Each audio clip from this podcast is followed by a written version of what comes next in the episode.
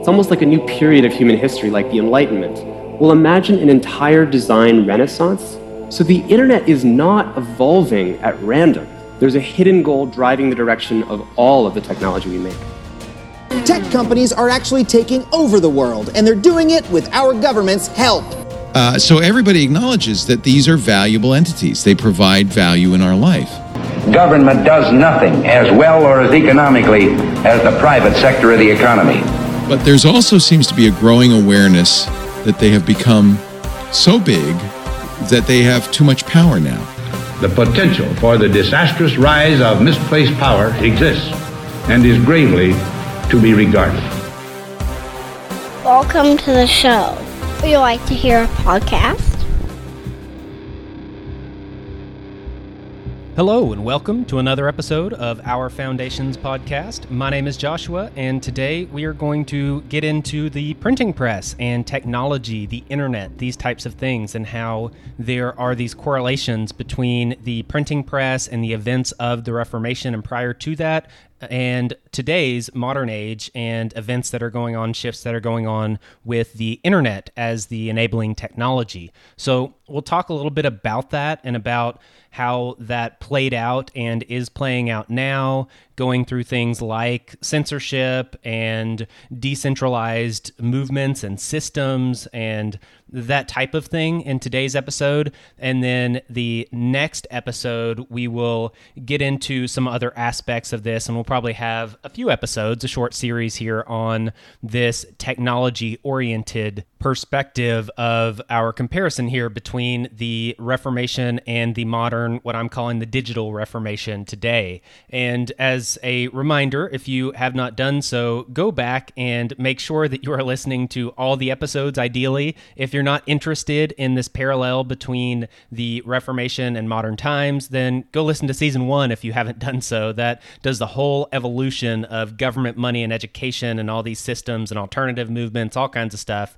Um, and then this season two is on this stuff. If you don't like this format of me getting into these individual aspects of this parallel, then listen to the beginning of season two. And I've got many episodes where I did interviews with a lot of other uh, podcasters who are experts in related fields. And we talked about a lot of these types of things from their perspective and their interests and their expertise. And so you might be more interested in that. But ideally, you listen to everything. So if you're just randomly catching an episode, uh, just so you know that is not the designed way to listen to this podcast. It is designed to be something that is listened to completely in its entirety. And I just want to throw a reminder. I try to do that every once in a while. And so that is the reminder for today.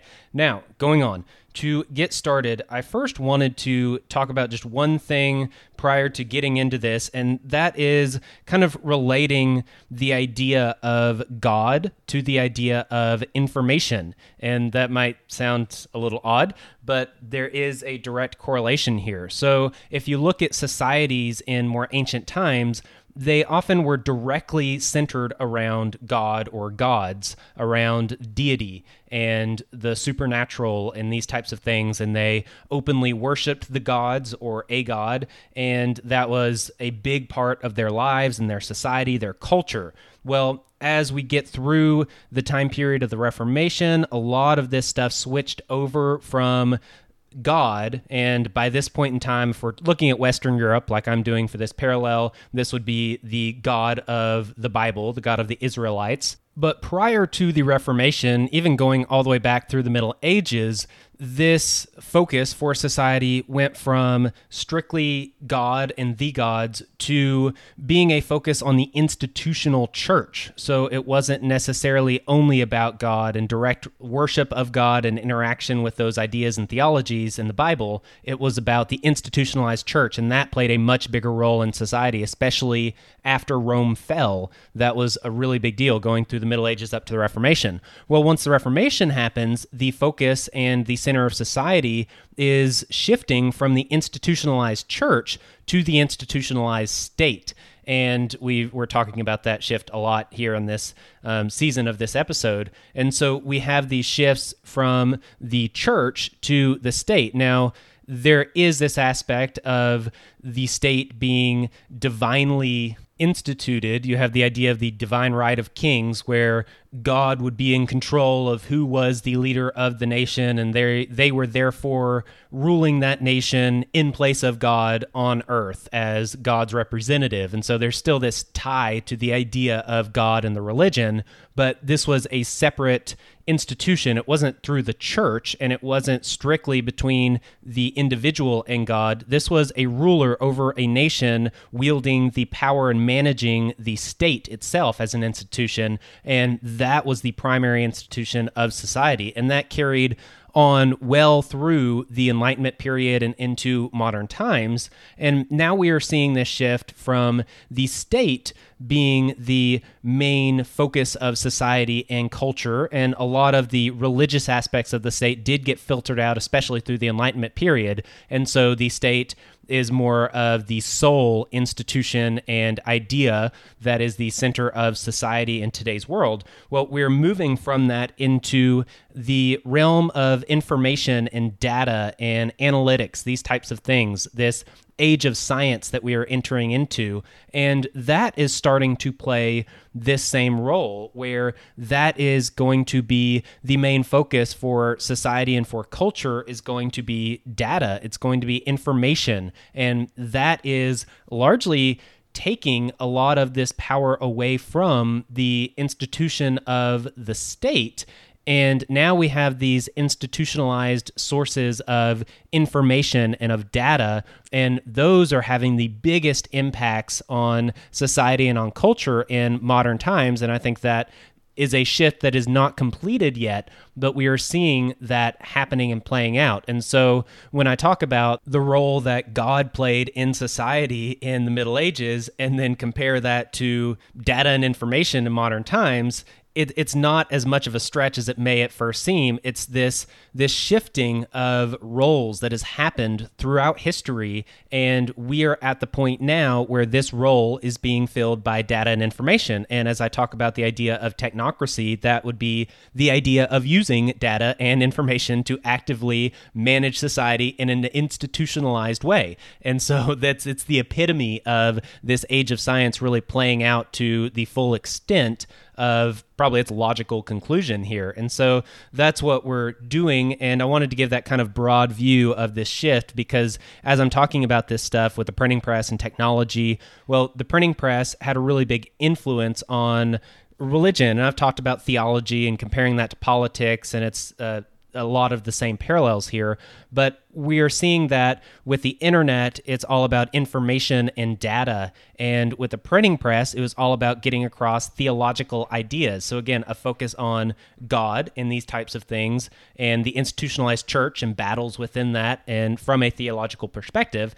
And now it's more about the data, about the information. And there are some battles with the institutionalized state. And that's the parallel there. And so that's how kind of everything ties together from that perspective perspective when we're looking at the role of technology then and now. So, the first thing I do want to highlight is that with these big movements in world history, typically the big movements don't happen until everything lines up. And one of those things that need to line up in the majority of big movements throughout history is that technology needs to evolve to a point to where it can have a big impact and enable whatever this big event is to happen. And the obvious thing would be that for the Reformation, the printing press really needed to be there or something equivalent to that so that these, these ideas could spread and so that people could interact with the Bible and with these theological ideas and debates that were going around. This was needed. The technology needed to get there in order for the movement to really take hold and gain steam. And the same is true today. In order to have some big shifts politically and culturally and in our modern society, we had to have and we have to have the internet because we have to have a way of breaking down these national barriers of getting access to all different kinds of information and getting it directly from the sources. And these are, it's kind of the underlying foundation that needs to exist in order for a big movement and a big shift, a big thing, event to take place. And I believe that we are in the middle of that and that that is enabled through the technology of the internet and the evolution of this technology is finally at the point where it can actually be there as the foundation for these big movements that are happening. And so that's kind of where the stage is. That's how the stage is set right now. One of the big impacts of the printing press and the internet now is the shift in the institutional model, so to say, of dealing with information there was this change as the printing press came out and became more widespread. It was a change from centralized power or more of a hub, hub and spoke model to a highly decentralized and autonomous model. And so the idea here would be that the hub and spoke model would be that you have a hub in the middle, just picture a giant wagon wheel and you have that circle in the very middle. Well, that circle holds everything together and then you have those spokes that stick out in all directions from that circle and those are all attached to that one circle in the middle. And so it's highly centralized by that singular source in the middle and the spokes all come out of that. And that's the hub and spoke model. And that was how information got out before the printing press was more widespread, where typically you'd have the church, and that was the hub in the middle, and it would send out its opinions, its sermons, its views, its points on theology, but also on philosophy and statecraft and all kinds of different things, how you were to live,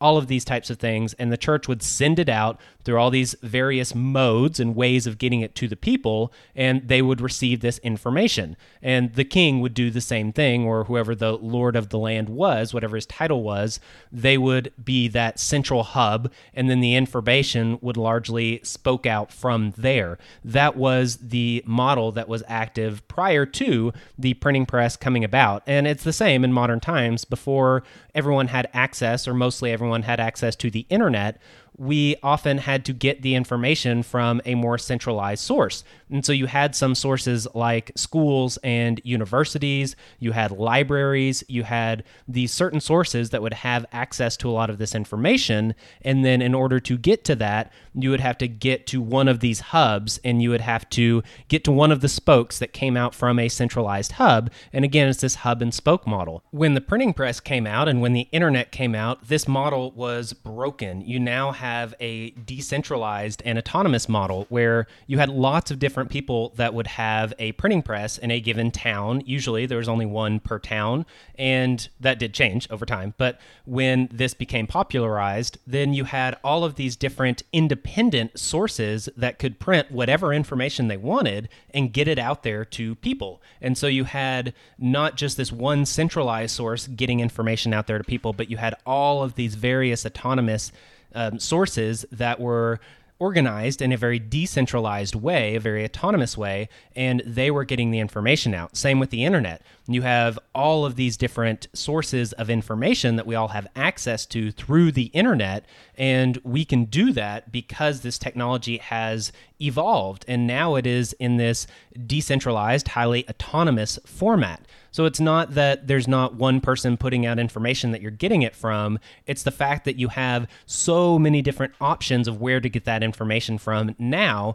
because it is highly decentralized. Whereas in a hub and spoke model, you might have either the church writ large, and that could come from the Pope, that could come from your local priest, that could come from your local bishop. Who knows? That could come from literature that they put out. There are multiple sources, but all centered around that one hub of the church. And you might also have another hub of maybe the king, for example, and there's a hub and spoke model of information coming out from the king as well. And some of that would overlap. But now we have just thousands of different options for how to get information from a million different hubs and spokes. Some are in a hub and spoke model. So, for example, if someone has a podcast, maybe they've also written a few books, and maybe they also have a YouTube channel, and maybe they also keep a blog. And so you can get the information from a lot of these different sources, all from one hub, one person. But the point is that there are thousands of these hubs that are out there, not just a handful of very influential ones that really control the majority, vast majority of the information, 90 something percent probably. Whereas now each hub, even the really big ones, they only control still a very small amount of information, and we have access to so much more. With the printing press, it was the same way. There might have been some printing presses that put out a lot more pamphlets and books and things like this than other printing presses, but there were just so many printing presses and so many different outfits that were out there and options you could go to that none of them controlled a gigantic market share of information and of controlling that information. One of the really big advantages to this is that this type of model is very censorship resistant. So when you only had hand copies, then there are very few copies of books and of information that is written down, and it's fairly easy, relatively. Um, you can put easy in quotes here to ban. And so, if you had information that the church didn't want to get out there, they claimed it was heresy. There may have only been a few hundred copies of books out there, and they could probably track down the majority of those and get those out of the hands of the citizens of a given area or whoever had them, and they could censor that information in that way. Whereas if there was information that was getting out there and started hitting the printing presses once they were popular, it would filter from town to town to town, and the church wouldn't be able to keep up and to stop that and to censor that. It just wasn't doable. You could shut down one printing press and get all the copies they put out, but if just one copy made it to a town over, or a few copies got out to a few different towns, those printing presses decided to print the information. Now all of a sudden, you have this exponential growth of this information getting out there and getting printed that's very difficult to shut down and to control. And so this new mode can disseminate just about anything without really having to worry about censorship. We look at this a lot with the internet, especially when the internet first came out and first became popular. There was just so much information out there and there was no centralized source.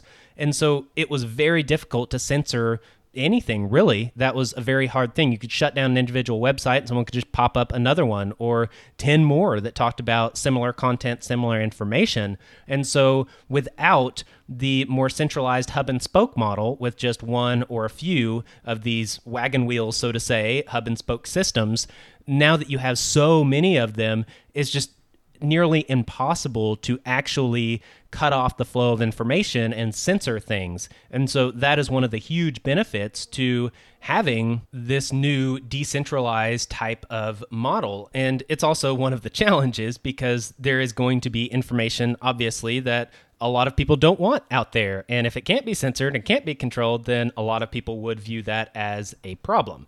And so we do see those issues coming up now as they came up at that point in time.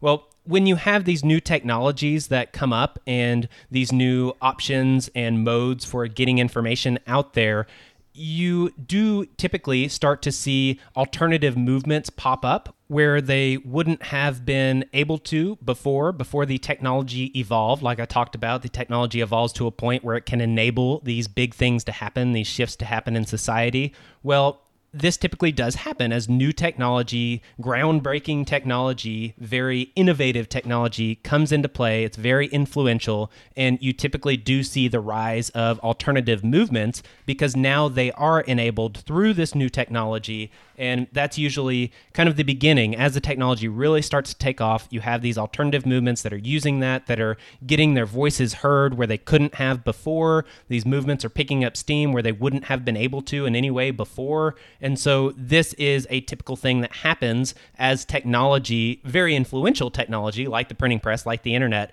comes into being. You see these big things start to happen.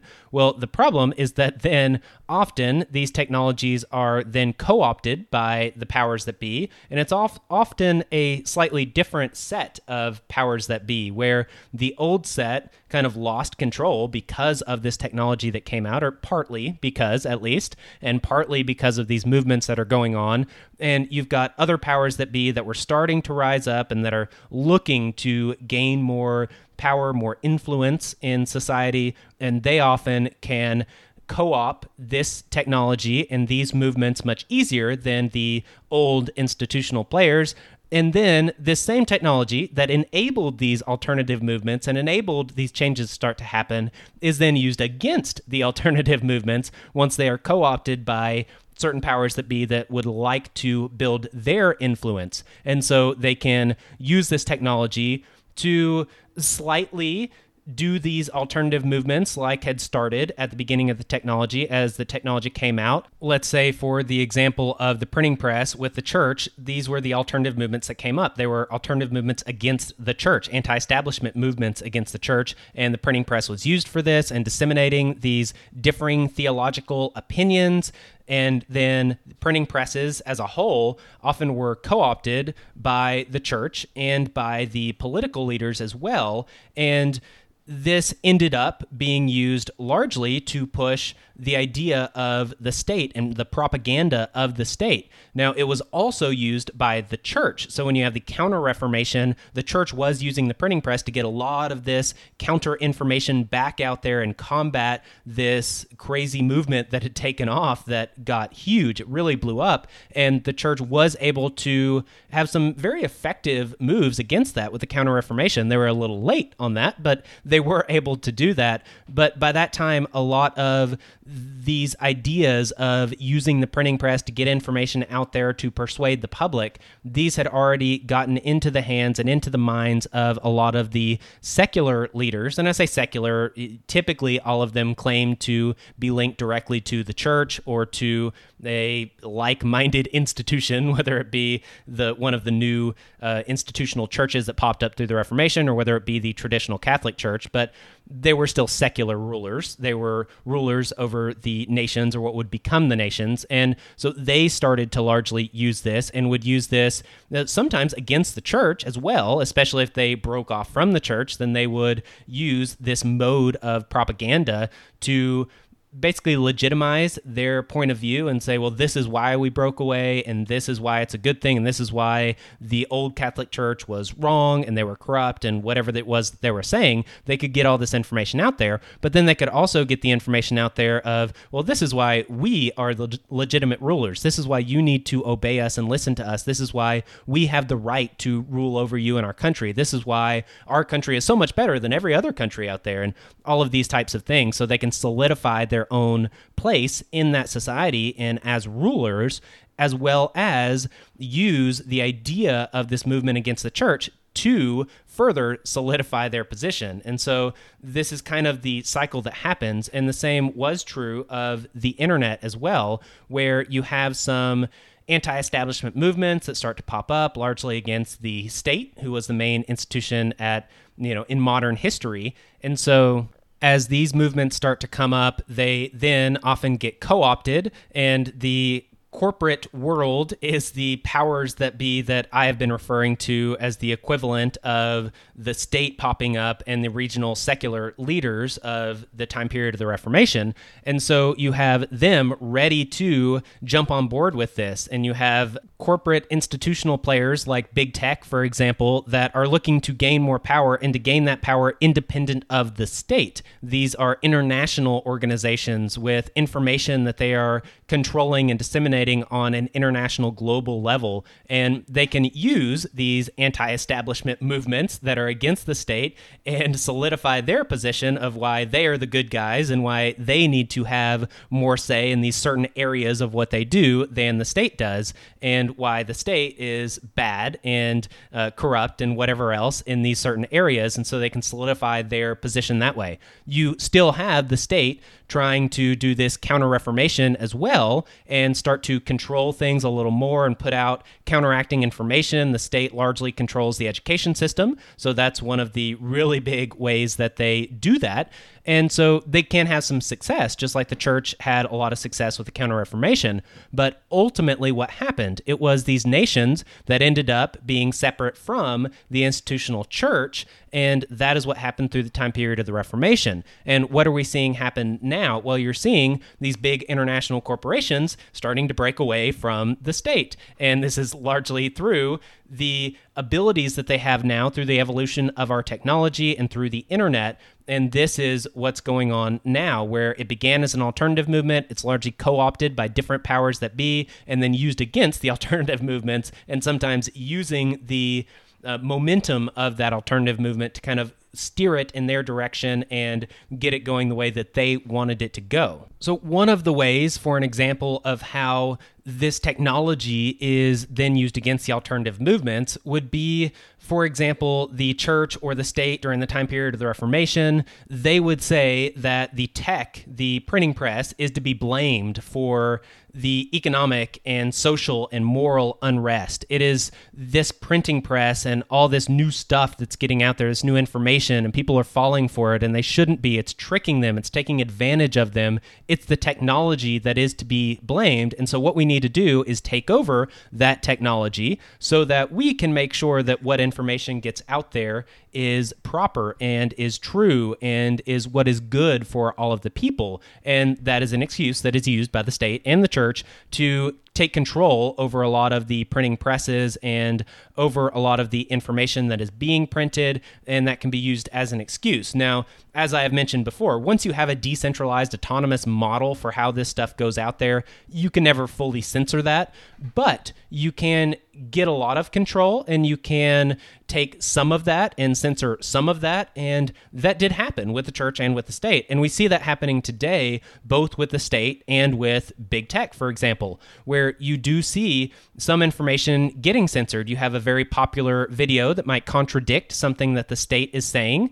And that video might get censored. It might get pulled from Facebook and pulled from YouTube. Now, it is never going to be completely censored because there's always going to be another place to find it because of this decentralized model that we have with the internet. But if you censor it from the main platforms, then you can largely control the flow of information. Now, you're not going to control it from everyone, but most people, 90 something percent of people probably, use these main platforms to get all the information that they get. Just like in the society of the Reformation time period, most people got all of their information from a small number of sources, their local church being one of them. And so if you shut down information at those main sources, it's not like they couldn't get the information and that it just disappeared and it was completely censored, but it was much more difficult to get access to that information. It didn't flow through the culture and society in the same way. And so you would have semi effective censorship that is largely effective. And that's what we are seeing today, again, where information is being censored. It's largely being done by big tech, but also being done by the state. And it's the same excuse that is being used that the tech is to blame for a lot of these economic issues, a lot of the social issues and moral unrest. It's things like maybe pornography or a site like the Silk Road, where people would buy drugs and weapons and things like that that are illegal. And it's this technology that is to blame for this. And so, what we need to do, at least what we are told we need to do, is to centralize this model so that we, the state, or we, the corporations, can have more control over this and we can actually censor this. And we're censoring it for your own good. You want us to censor this information so that we can control this in a good way and steer the information and the technology in a way that benefits you, the people people. And so that's largely what's happening here, just like it happened in earlier time periods. You are starting to see people beg Facebook and YouTube or Google or whoever, uh, Alphabet, whatever company you want to go with there. Um, people are asking these companies to self censor the content on their platforms. And the state is doing this as well. And so this is something that is happening now, just like it happened then. And it is a model that seems to be very effective, even if it doesn't completely shut everything down. And we are also seeing a lot of that control being held in the hands of these main platforms that people access information through, like the ones I just mentioned. You've got Instagram and Facebook and um, Google and YouTube and Twitter and all of these different things, uh, mostly all owned by a small handful of tech companies. And so a lot of that power, a lot of that control is in the hands of big tech. And so there is that shift that I had talked about of shifting from the state to the corporate world. And as we talk about the data and information technology, that aspect of the corporate world would largely be big tech. And so this is what is happening. This is how the technology is being used and how the movement is being steered. Now, I'm going to cut this off here and we'll pick up next time and talk about how this is playing out. We'll talk about things like what is being put out there by this information, what types of things are being censored, and why. Things like I've mentioned, like pornography or slander or trash information or stuff that's just popular but has no true benefit for people. It's just pure entertainment. It's not actually educational. What is the worry of information overload or of not being able to get quality information out there because you have all these different random sources that are putting information out there. These are the types of issues that were discussed during the time of the printing press and are definitely discussed today as well. And so we'll talk about some of those specific things about how the technology is used, and that will be in next week's episode. So, Thank you very much for listening. I do really appreciate it. I appreciate people who have left a review and a rating and have emailed me with some feedback, who are interacting with me on Twitter. I appreciate all of that. If you had not requested a t shirt, I did place that order. So if you requested one, I have ordered it for you and I will get it out to you. If you did not request one, then you are always welcome to send me an email and say, hey, I would like one next time you order them. I will put you on a list. There were some people that had requested way back during season one when I was recording that, that missed out on that first t shirt giveaway I did. And I reached back out to them whenever I uh, was ready to place this order during this time period and this giveaway, and uh, at least one of those did respond and wanted a t shirt still, even though it had been almost a year, and they were still interested, so I did order one for them. So if you still want one in general, then please do let me know, and you will be on the list, and I will get back to you, even if it takes a year. Eventually, I will get back to you next time I do an order. It might not be that long, but you will at least be on the list, and I'll check back in with you later. So, with that, I guess that is all that I have for today. Thank you very much for listening and for all of your support. And please come back next time as we get into another aspect of the technology of the printing press and the internet related to these big movements going on. So, with that, I'm out. Peace. This has been another episode of Our Foundations podcast. You for listening. Goodbye. Yeah, thank you. Goodbye.